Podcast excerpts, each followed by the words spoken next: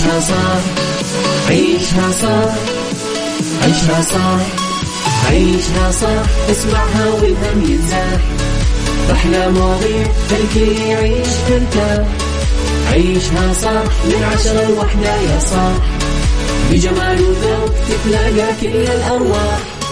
فاشل واتيكيت يلا نعيشها صح بيوتي وديكور يلا نعيشها صح عيشها صح عيشها صح. على Mix FM يلا نعيشها صح. الآن عيشها صح. على Mix FM Mix FM هي كلها في ال mix. هي كلها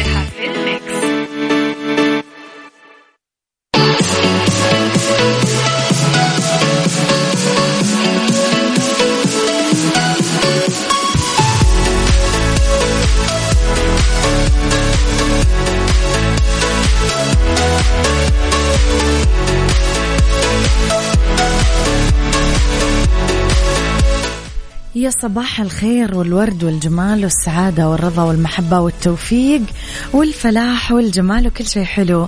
يشبهكم تحياتي لكم وين ما كنتم. صباحكم خير من وين ما كنتم تسمعوني. راح فيكم من وراء المايكل كنترول أنا أميرة العباس. بيوم جديد حلقة جديدة ساعات جديدة مواضيع جديدة. ساعتنا الأولى أخبار طريفة وغريبة من حول العالم. جديد الفن والفنانين. آخر القرارات اللي صدرت محليا. ساعتنا الثانية قضية رأي عام وضيوف مختصين. ساعتنا الثالثة آه فقرات مختلفة ومتنوعة اتيكيت fashion ديكور star of the week the right track psychology mix hacks وغيره من الفقرات الحلوة.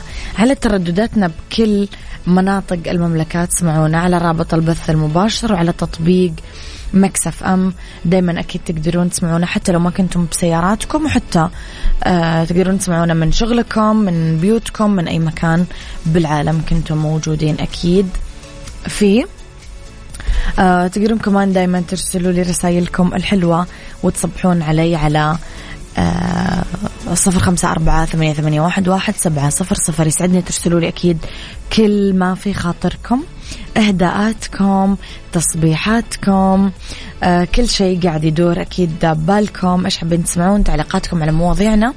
كلها أرسلوا لي على آه رقم الواتساب وتقدرون كمان دائما تتابعون كل جديدنا وكواليسنا وتغطياتنا على صف... على at Mix FM Radio تويتر سناب شات إنستغرام فيسبوك.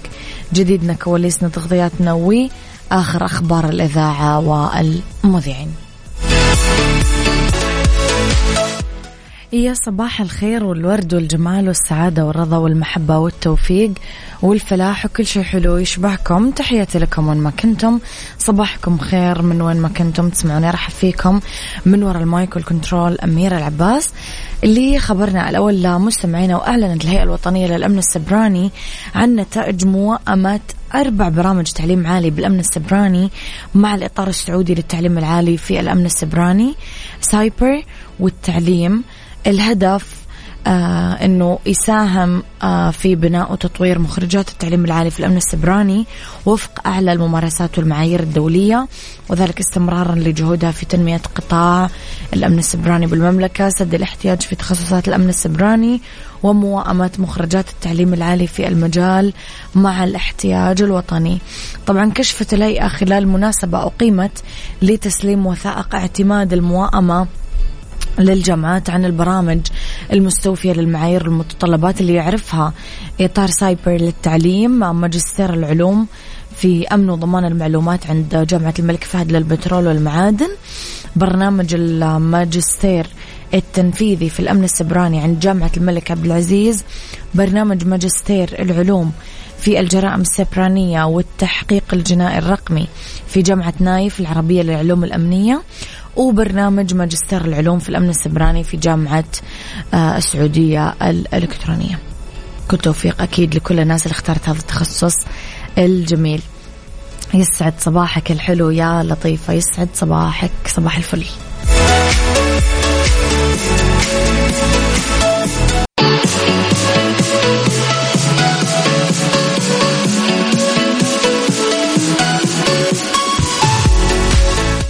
مستمعينا وش هالرسائل الحلوة؟ وش هالصحصحة؟ وش هالقهوة اللي جربينها قولوا لي. إيش نوع القهوة؟ مستمعينا وش المزاج الحلو اليوم؟ اللي خبرنا الثاني وكشف مهرجان البحر الأحمر السينمائي الدولي والمقرر إقامته خلال الفترة من 1 إلى 10 ديسمبر بجدة عن المجموعة الأولى من الأفلام المختارة ضمن فئة سينما السعودية الجديدة للعرض في دورته الثانية. وتضم هذه القائمة 11 فيلم تعرض لأول مرة محليا وخمس أفلام تعرض لأول مرة على الساحة الدولية.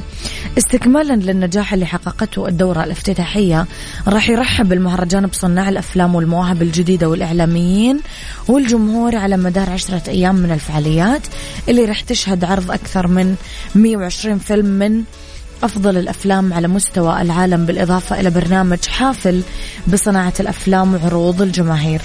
تشمل الأفلام المختارة هذا العام كل من أول مرة تحبي قلبي مرثية سكون يلا يلا بينا تجربة أداء رقم هاتف قديم اعذريني شاي ورق أرقيحة عندما يزهر الأحمر الطفل في خزانة ملابسه من ذاكرة الشمال كبريت يا حظي فيك زبرجد. مقرر أنه تنطلق الدورة الثانية لمهرجان البحر الأحمر السينمائي في جدة خلال الفترة من 1 إلى 10 ديسمبر 2022 عيشها صح مع أميرة العباس على Mix FM Mix FM هي كلها في ال mix. هي كلها في ال mix.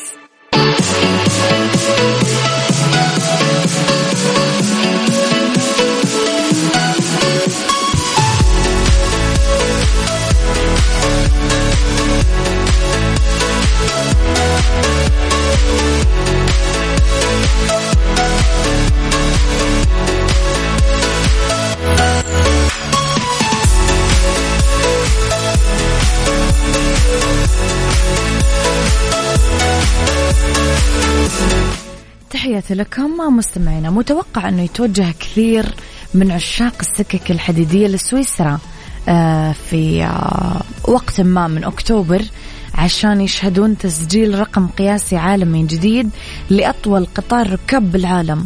هذا كله عبر جبال الألب السويسرية. تعتزم سكك الحديد السويسرية في 29 من شهر أكتوبر تشغيل قطار يبلغ طوله 1.9 كيلومتر في رحلة تستغرق مدتها ساعة آه، تسير على طول آه، ممر البولا الشهير بين المناظر الطبيعية في منطقة آه، قراو بوندين لمسافة 25 كيلومتر تقريبا تتطلب العملية اللي تعد بحد ذاتها إنجاز هندسي للسكك الحديدية سبعة من سائقي القطارات 21 فني لتشغيل ما يصل إلى 100 من العربات على خطوط السكك حديدية جبلية ضيقة فيها منحنيات وعرة أحد منكم مهتم بالموضوع يا جماعة؟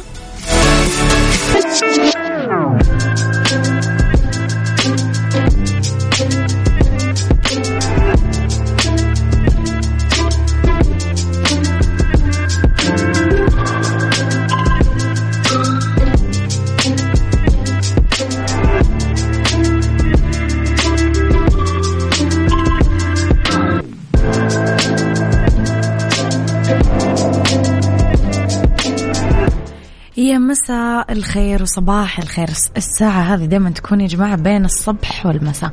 كذا بالنص عرفتم؟ عشان كذا مرات نقول لكم صباح مرات نقول لكم مساء. تحياتي لكم وين ما كنتم. صباحكم خير من وين ما كنتم. تسمعوني في هذه الساعة. اختلاف الرأي لا يفسد. للودي قضية لولا اختلاف الأذواق أكيد لبارة السلع توضع مواضيعنا دائما على الطاولة بالعيوب والمزايا بالسلبيات والإيجابيات بالسيئات والحسنات. تكونون أنتم الحكم الأول والأخير بالموضوع وبنهاية الحلقة نحاول أننا نصل لحل العقدة ومربط الفرس. لغة الجسد تكشف كثير من الأشياء اللي نخبيها بنفسنا. كذا بينت لنا الدراسات. وبعضنا يجيد تماما قراءة لغة الجسد. يعرف تفاصيلها زين يقدر يكتشف مكان من الانفعالات وبناء عليها يتعامل مع الطرف الآخر. حركات الجسد كأنها كلام صامت وقديم. آه كان التفاهم من زمان أصلا بين البشر يتم عبر حركات الجسد. آه لما ما كانت الحروف أصلا لسه موجودة. سؤالي لكم اليوم مستمعينا سؤال لطيف. برأيك هل في للغضب أي إيجابيات؟ ليش ارتبط طيب الغضب بالرجال أكثر من النساء؟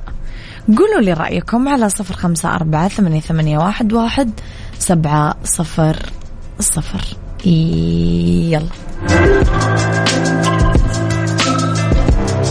صح مع أميرة العباس على Mix FM. Mix FM هي كلها في ال mix. هي كلها في ال mix.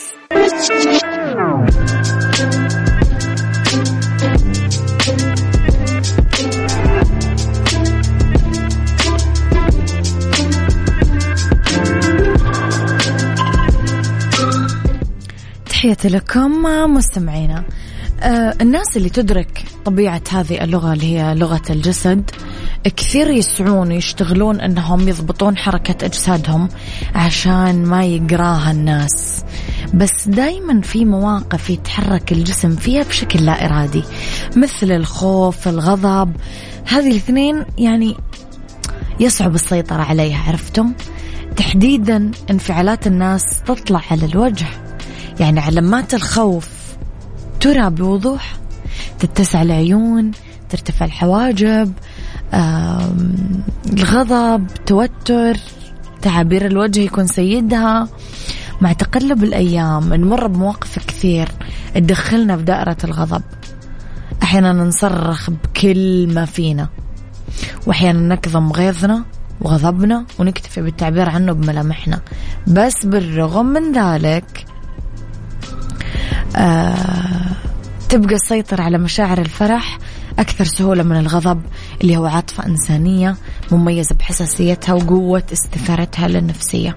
ومستويات الغضب مختلفة حتى طرق التعبير عنه مختلفة. ممكن توصل أحيانا إلى مستوى أنه أحد يأذي نفسه أو يأذي اللي قدامه.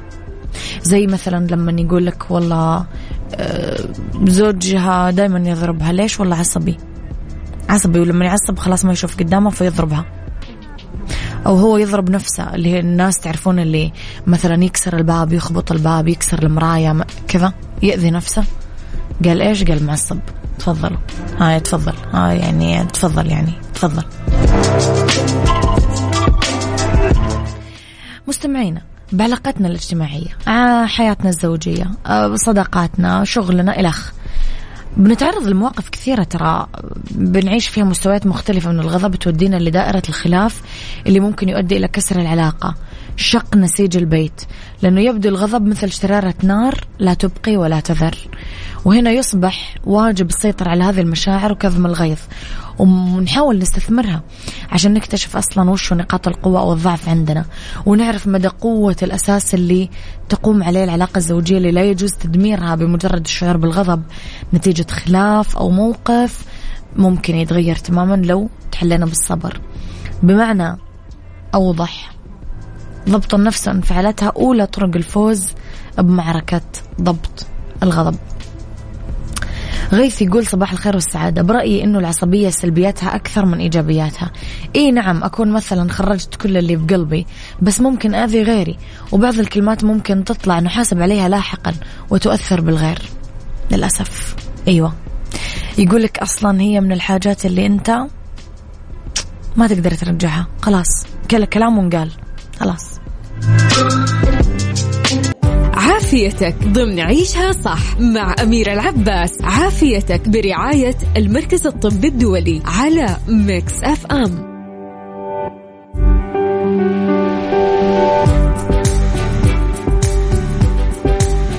يا مساء الخير والورد والسعادة والرضا والمحبة والتوفيق. تحياتي لكم مستمعينا وين ما كنتم. مساكم خير من وين ما كنتم.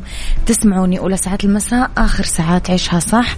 وأكيد لأنه اليوم ثلاثاء في فقرة عافيتك برعاية المركز الطبي الدولي. اسمحوا لي أرحب بضيفتي في الاستوديو اليوم الدكتورة ريم الشيخ استشارية الجراحة العامة من المركز الطبي الدولي. وموضوع حلقتنا اليوم عن جراحات الثدي. يسعد مساك دكتورة ريم. أهلا بك يسعد مساك أستاذة أميرة والمجتمع المستمعين نورتينا اليوم. دكتورة ريم كثير نسمع عن الفحص المبكر. مين الفئة المستهدفة لهذه المقولة؟ وليش نحتاج لهذا الفحص؟ طيب يعطيك العافية أولا ويعطيكم العافية جميعا. إذا تسمحي لي حبدأ بالشق الثاني حق السؤال. ليش بنعمل الفحص المبكر؟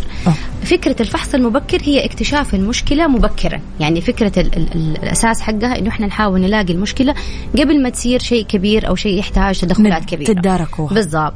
فعشان كده الفئة المستهدفة أو من هي الفئة المستهدفة للفحص المبكر هي كل سيدة تبلغ من العمر 40 سنة. خلينا نقول هذا as basic في البداية. أوكي. إذا كان عمرك 40 سنة وما عندك أي مشكلة في الصدر فأنت الشخص الصح لعمل الفحص المبكر. لأنه أنا كثير من الحالات بسأل يعني صديقات أو مرضى أو كذا عملت الفحص المبكر تلاقي دائما الإجابة تجي آه بس أنا ما عندي مشكلة أو ما عندي كتلة أو ما عندي ألم. شيء ما بالضبط ما أشعر بأي حاجة.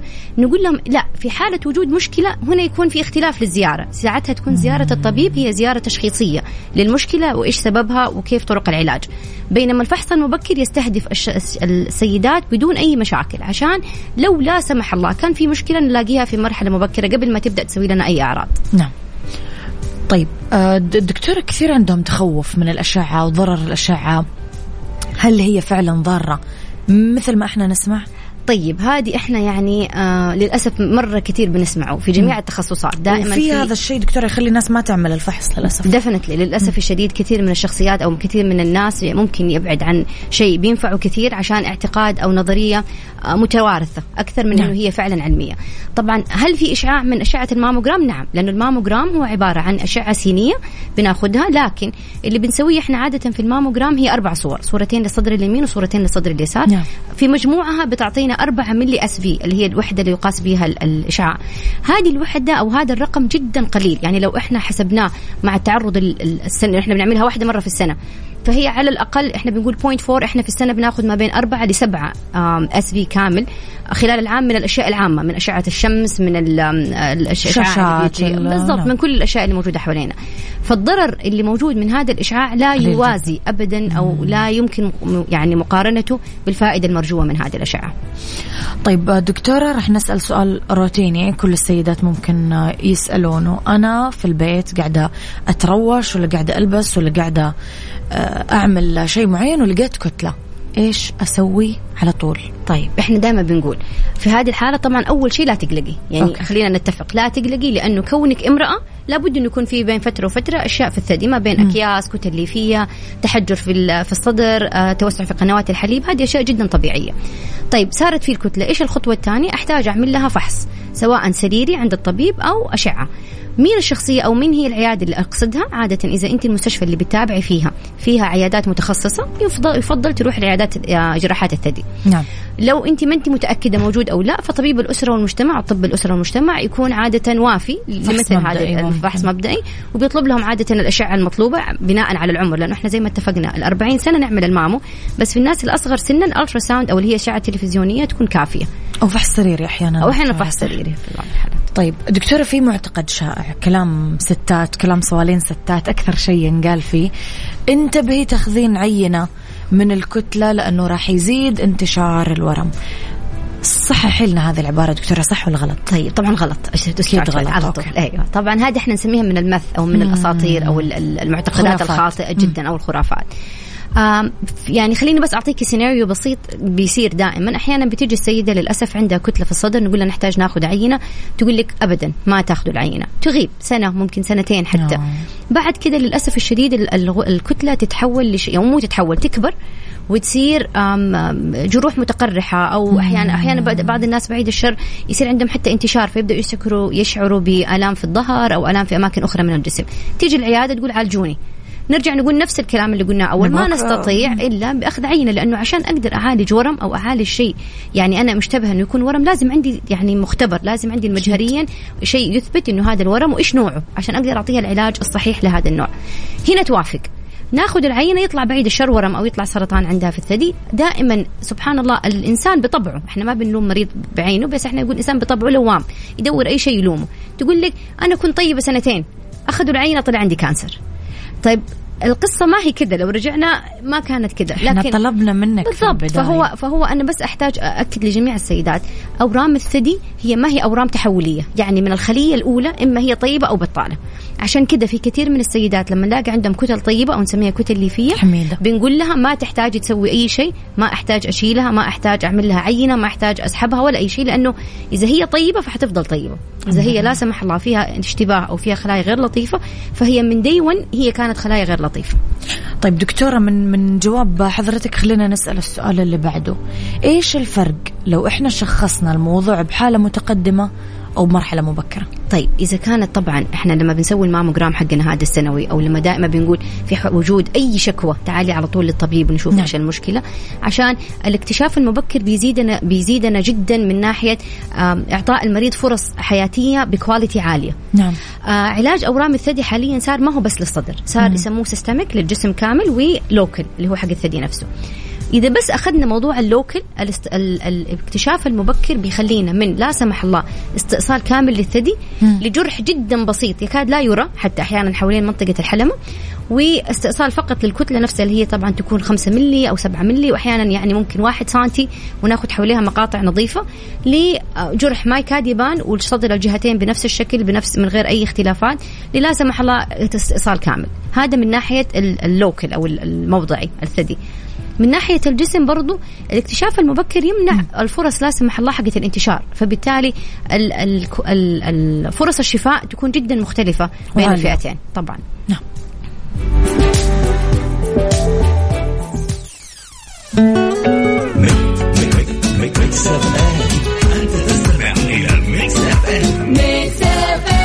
It's all in the mix. It's all in the mix.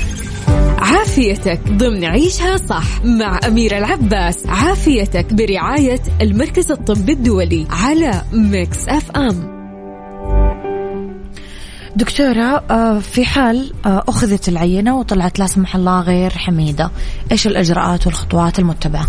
طيب أول شيء طبعا برضو إحنا دائما بنقول ويعني وجود مشكلة في الصدر آه، دائما إن شاء الله يمكن حلها. نعم. وممكن يعني فرص الشفاء فيها تكون جدا عالية. وفي modalities أو في طرق كثير تقدر تساعدنا.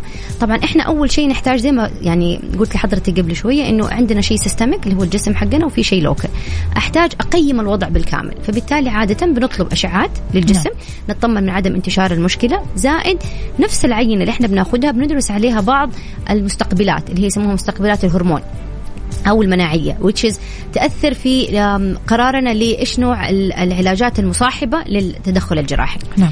دائما إحنا بنعقد حاجة اسمها مجلس الأورام أو التيومر بورد عادة هذا المجلس بيضم جراحين دكاترة أورام دكاترة أشعة دكاترة المختبر اللي بيفحصوا العينة نفسها. نعم. وبنجلس كلنا ونناقش كل حالة على حدة عشان تفصيل أو tailoring العلاج لكل بند لوحده.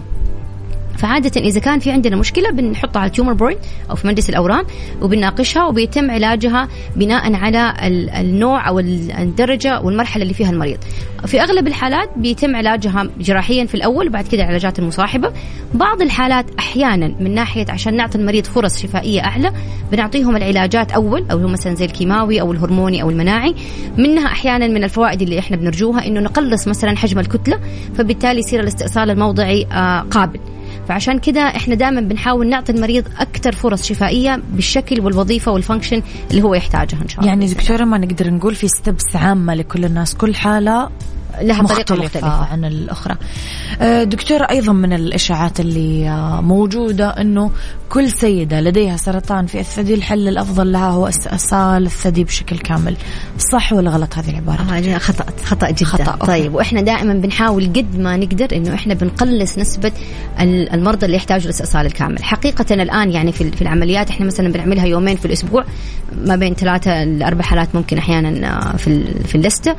آه نسب الإستئصال الكامل جدا قليلة أوكي. وحتى الناس اللي بيحتاجوا استئصال كامل يمكن هذا إحنا نتطرق له بعدين بنعمل لهم عمليات ترميم أو عمليات يعني إعادة بناء للثدي تجميل نعم. أيوة الاستئصال العملية الهدف منها زي ما قلنا إنه فقط أنا أشيل الكتلة البطالة ومقاطع نظيفة حواليها. فإذا تم ذلك حصوله بالاستئصال الموضعي كان ذلك أفضل لأنه المريضة ما تحتاج. يعني نسب الشفاء بين الحالتين هي نفسها. يعني بعض المرضى يعتقد إنه أنا لو شلته بالكامل أفضل أو يعني أحسن. هذا كلام غير صحيح أو هذه نظرية تماما غير صحيحة. نسب الشفاء متعادلة ما بين الاستئصال الكامل والاستئصال الموضعي. دكتورة إيش يعني الفحص الجيني؟ وإيش مين الفئة المستهدفة فيه؟ طيب الفحص الجيني. طبعا كثير من الناس يعتقد إنه إذا أنا ما عندي تاريخ مرضي أو ما أحد عندي في العائلة عنده مشكلة في الصدر أنا المفروض ما يجيني. أو okay. ليه جاني؟ أو كيف جاني؟ هذا خاطئ. أغلب الناس أو 70% من الحالات بيكونوا ناس بريدك عاديين. يعني ناس يعني حتى لو كان عندهم في التاريخ المرضي جدتها مثلا أو واحدة من خالاتها أو عماتها فهذا لا يعني إنه هي جينيا مصابة. فبالتالي ما يحتاج تفحص بناتها وتفحص الناس اللي هم أقرباء عليها. الفحص الجيني معناته في طفرة جينية في جين معين أدت إلى وجود أو نمو آه، سرطان الثدي لا سمح الله. فين نلاقيها عادة بنلاقيها في أكثر الأحيان عند الناس اللي هم من الدرجة الأولى. يعني الجدة والخالات أبناء الخالة الأم والأخوات. في هذه الحالات لو كان في أكثر من شخصين في العائلة عندهم هذه المشكلة وخصوصا إذا كانت في أعمار مبكرة على سن الثلاثين أو قبل سن الأربعين هنا نخاف أنه يكون في طفرة جينية. فيتم عمل الفحص للمريض الأول اللي هو المصاب. وإذا ثبت إنه هو عنده إصابة جينية نفحص يعني أبنائه السبلينكس اللي عندهم بحيث إنه نتأكد إنه ما عندهم هذه الطفرة الجينية. دكتورة كثير من السيدات يفضلون استئصال الثدي كإجراء وقائي إذا كان في آه، عامل وراثي هل هذا قرار صحيح تأخذ السيدة ولا لا هو صحيح ولكنه مشروط خلينا نقول okay. طبعا إذا كان ال BRCA اللي هو الفحص الجيني positive آه، طبعا عندنا BRCA واحد واثنين فإذا كان واحد اللي هو أكثر شراسة إيجابي فإحنا صدقا نقول للمريضة للأسف الشديد نسب الإصابة بسرطان الثدي على مدى الحياة تصل ما بين 80 إلى 100% إنه بعيد الشر ممكن يجي هذا الورم لكن النسبة مربوطة بشكل يعني بالدراسات أثبت بالعمر. ففي بعض مم. السيدات ممكن نقول لها ممكن تستني وإحنا نبتي نتابعك على الملاحظة إلى أن تصل إلى سن ال 35 أو سن ال 30 وبعد كذا نعمل هذا الإجراء. منها ممكن هي تأخذ فرصتها من ناحية الحمل، الرضاعة، هي نفسيا تكون أكثر مهيئة، كل ما الإنسان سبحان الله كبر في السن شوية كان مهيئ أكثر بالضبط لهذه الأشياء. حبوا يعملوا العملية في سن أبكر برضو قرار غير خاطئ، إحنا ما نقدر نقول عليه خاطئ يعني. يعني دكتورة برضو نرجع نقول كل حالة لها قصة مختلفة تماما وطريقة ما نقدر نعطي إجابة عامة للجميع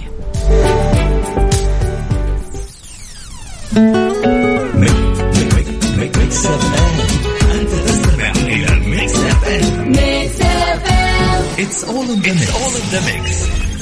عافيتك ضمن عيشها صح مع أميرة العباس. عافيتك برعاية المركز الطبي الدولي على ميكس أف أم.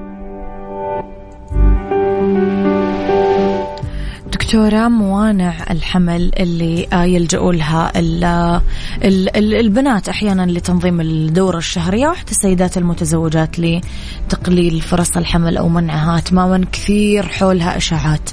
من ضمن الإشاعات أنها تزيد من خطر الإصابة بسرطان الثدي. إيش صحة هذا المعتقد؟ يعطيك العافية أمير أنت مجمع كل المعتقدات العامة أنا صحباتي عرفتي؟ خلاص تو ماتش يعني حقيقي ما شاء الله يعني تطرقتي لكثير من النقاط الشائعة في المجتمع. طيب موانع الحمل آه إحنا دحين في عندنا حاجة بنسميها الطب المبني على البراهين يعني عشان أقدر أقول على شيء صح أو خطأ وروني الدليل. لازم إيوه يكون م. هناك دليل ودراسة مثبتة أثبتت هذا الشيء okay. طيب موانع الحمل بصفة عامة هي عبارة عن يعني هرمونات بناخذها بتثبط الهرمونات الطبيعية اللي عندنا عشان تعمل لنا هرم يعني إحنا بنسميها دورة غير غير كاملة نعم. مكتملة عشان آه ما يصير في حمل طيب الهرمون هل عليه تأثير للثدي؟ إيوه طبعا عليه تأثير للثدي. فهل نظريا في ممكن في chance إنه لا سمح الله يكون له تأثير على آه، سرطان الثدي؟ نظريا هناك نسبة بسيطة جدا ممكن لا سمح الله تسوي لنا مشكلة. لكن إحنا إيش قلنا قلنا كل شيء مبني على البراهين؟ البراهين أثبتت إنه بعيد الشر السيدات اللي بيستخدموا موانع الحمل ما بين خمسة إلى عشر سنوات متواصلة في نسبة زيادة واحد لكل 7500 وحاجة مريض يعني كل 7500 شخص ممكن يتعامل ياخذ موانع حمل لمدة 10 سنوات متواصلة ممكن يكون في حالة زيادة. مم. طيب هل لها فوائد موانع الحمل؟ نعم لها فوائد كثير ومنها فوائد تؤدي على الثدي وعلى الرحم. فلما نيجي نقيسها فنظريا الآن طبيا لو تسألي أي طبيب يقول لك لا ما في ضرر منها وأنا برضو لو أحد مريضة جاتني العيادة وتقول لي حقول لها من الناحية العلمية لا يوجد منها ضرر لأنه النسبة اللي موجودة إحنا ما نقدر صدقا نقيسها يعني آه، قياس رقمي أيوة. أيوة. طبعا في كثير من دكاترة النساء والولادة برضو نبهوا على نقطة معينة مهمة إنه السيدات اللي بيستخدموا موانع الحمل عادة يكونوا صغار في السن ففرصة إنه لا سمح الله يجيها ورم في الثدي اللي إحنا شايفينه منتشر بعيدة. جدا تكون عندها chance مرة عالي لأنه هي مم. تبدأ من 20 25 سنة تستخدم إلى أن يصير عمرها 80 سنة فكم ال chance. بينما الناس اللي ما بيستخدموا موانع الحمل في أغلب الحالات يكونوا السيدات اللي انقطعت عندهم الدورة. مم. فلما جو يقيسوا العمر الافتراضي لكل شخص لقوا إنه ما في تباين يعني في تباين كبير ما في تناظر بينهم. فعشان كذا بعضهم أثبت إنه قال هذه الدراسات غير صحيحة أو ما نقدر نعتمد عليها من هذه الناحية. فبصورة عامة آه، ما في ضرر من استخدام موانع الحمل خاصة إنه الآن كل سنة بيجيبوا موانع حمل يعني متطورة أكثر وبيكون فيها selection أو أم أم اختيار أفضل لأنواع ال level of ال hormones اللي موجودة فبالتالي إحنا بنقول إنه هي آمنة تماما مو يعني آه، بشك وما في إن شاء الله منها أي ضرر في استخدامها يا رب. دكتور خلينا نروح شوية للخدمات المختلفة اللي قدمها آه، المركز ال IMC طيب إحنا طبعا في ال IMC يمكن عندنا العيادة اسمها كذا عيادة جراحات الثدي نعم. هذه العيادة إحنا بنعتبرها ال ال النواة حقت استقبال الحالات وبعد كذا بيتم فرزها بناء على كل حالة إيش تحتاج نعم. في العيادة هذه عادة إحنا بن بنشوف المريض وبيتم يعني زي ما تقولي فحصه سريريا وبعد كذا اتخاذ الخطوات اللي بنقدمه يمكن شوية different في ال IMC إنه إحنا عندنا تعاون داخلي ما بين قسم الأشعة قسم العينات والمختبر حقنا ومركز الأورام في حال بعيد الشر وجود أي cancer فالمريض عادة بنقول عليها one stop visit يجي المريض زيارة واحدة بيشوف الدكتور بيسوي الأشعة ولو لا سمح الله طلع عنده مشكلة بيتم التحاور مع المريض وشرح الحالة وأخذ العينة في نفس الزيارة. فكل اللي عادة يعني بدل الفترة اللي هي يكون فيها القلق حق الانتظار نتيجة الأشعة بعدين القلق انتظار نتيجة العينة وكذا. ناخذ تكون عادة زيارة ثانية فيها القرار على طول متخذ في هذه الحالات. هذا رقم واحد. نعم. رقم اثنين إحنا عندنا آه، طاقم مخصص في أشعات الثدي عندنا فقط لأشعات الثدي. ما هو يعني ما هو أشعة ultrasound عامة. فهذا يعطينا دقة أكثر في القراءة. ورقم اثنين يعطينا خبرة أعلى. آه، نسبة انتظار أقل. يعني ما يكون في عندنا waiting list طويلة للمرضى كثير من المرضى بيشتكوا منها. دكتورة إيش الخدمات المقدمة في عيادة صحة الثدي؟ ما هي إحنا طبعا بنشوف الثدي. كل شيء، إحنا ما بنقول فقط cancer لأنه إحنا طبعا إن شاء الله بإذن الله نتمنى إنه ما يكون في عندنا حالات كثير لهذه المشكلة يا رب. وإحنا بن بنحاول نقتطب كل نستقطب جميع السيدات قبل ما يصير لا سمح الله عندنا مشاكل كبيرة يمكن شعور بها. فإحنا بنقول كل سيدة عندها ألم في الصدر المفروض تجينا العيادة. نعم. عندها أي شيء مختلف عن الأعراض الطبيعي. اللي تشتكوا منها في الدورة الشهرية مثلا حقتها، أي إفرازات من الحلمة أو بعيد الشر أحيانا يصير في كونسرن يعني يصير في عندها أفكار معينة حابة تكون هي مطمنة عشان الصحة النفسية ليها برضو إحنا بنشوفها في العيادة عندنا إن شاء الله. صحة الثدي عامة مو بس في مجال الأورام والسرطانات الثدي. طيب دكتور سؤالي الأخير بعد كل المعلومات الحلوة هذه. وبعد كل خبرتك دكتورة والحالات المختلفة اللي تقبليها مختلف الأعمار مختلف الفئات من السيدات إيش النصيحة اللي تقدمينها لكل ست اليوم قاعدة تسمعنا؟ طيب أول شيء أبغى أقول رسالة. نعم. إذا حسيتي بأي كتلة أو أي تغير في الصدر لا تقلقي. هذه حطيها كذا يعني قاعدة أساسية. إنه الصدر طبيعي هو عبارة عن عضو متغير وهرموني. عشان كذا إحنا بنشوف مثلا قبل الدورة بيصير في عندنا احتقان وتقول في الصدر وقت الرضاعة الصدر بيكبر في حجمه. يعني أشياء كثير بتعدي. فالطبيعي في الصدر يصير فيه كتل. okay. فهذا رقم واحد لا تقلقي. رقم اثنين في حال وجود أي استفهام. question marks صارت عندك لا تنتظري إلين ما تتحققي. تعالي العيادة إحنا نساعدك في التحقق. لأنه بعض المرضى تقول لك حسيت من شهرين بس قلت يمكن تروح. ما نقول يمكن تروح. عادة نفضل دائما إذا كان عندك أي شكوى تعالي إحنا نساعدك إن شاء الله إحنا نتوصل للتشخيص المناسب. دكتورة أنا كثير من الناس اللي بتتعب نفسيا ألاقي أنه تعبوا بسببين. يا سألوا أحد شخص يعني شخص عادي يا دوروا في الإنترنت. فايش تعليقك على هذا الموضوع والله هذه للأسف الشديد لأنه مشكلة الإنترنت ما عليه أي رقابة وأي أحد يقدر يكتب أي معلومة. مزبوط. يعني منها زي ما قلنا حكاية العينات اللي قالوا إنها ممكن تسوي انتشار وكذا وإحنا اتفقنا إنه هذا كلام غير صحيح. حكاية إنه لا سمح الله ممكن التداوي بأشياء يعني شعبية. إحنا ما إحنا ضد الأشياء الشعبية بس إحنا بنقول يدا بيد. يعني كل شيء دكتور أصلا هم خلوه يعمل سرطان ثدي الديودران الكريمات المعطرات أنا حتى صبغات الشعر بعضهم تيجي تقول لي صبغة شعري مزبوط. يعني شوية كثير شفتي فعقدونا يعني إحنا طبعا والأكل والأكل هذه كمان شكرا إنك جبتي هذه المعلومه كثير سيدات بتقول لي أنا وقفت سكر أنا وقفت مش عارف مين مزبوط. هذه كلها اعتقادات يا جماعة غير خاطئ. صحيحة من ناحية اللي هو نسميه يعني السبيسيفيكيشن إنه نقول هذا لداء أكل السكر ما هو طيب لكل الناس بس ما له ارتباط مباشر مع أورام الثدي ابدا نهائيا. إحنا طبعا بنقول ربنا خلق الأشياء في الدنيا علشان الإنسان يستمتع بنعم الله. ربنا ما حيخلق شيء لا سمح الله يكون فيه لنا ضرر. فبالتالي نستمتع بنعم الله ناخذ حي... نعيش حياتنا كويسين ولكن يكون بحذر. يعني في حال وجود أي شيء مقلق نجي على العيادة فقط هي كل اللي حتحتاجه أحيانا فقط فحص سريري. بعض السيدات ما يحتاجوا حتى أشعة. فتجي نطمنها وإحنا نطمن عليها إن شاء الله إن أمورها كلها طيبة بإذن الله. دكتورة نورتي حلقتي يعطيك ألف عافية. شكرا على هذا الإثراء اللي عملتي لنا إياه اليوم يعطيك ألف عافية. وأشكر وجودك معنا عن جراحات الثدي اليوم كانت ضيفتنا الدكتورة ريم الشيخ استشارية الجراحة العامة من المركز الطبي الدولي. يعطيك العافية أستاذة أميرة وجميع المستمعين. شكرا, شكرا دكتور. فرصه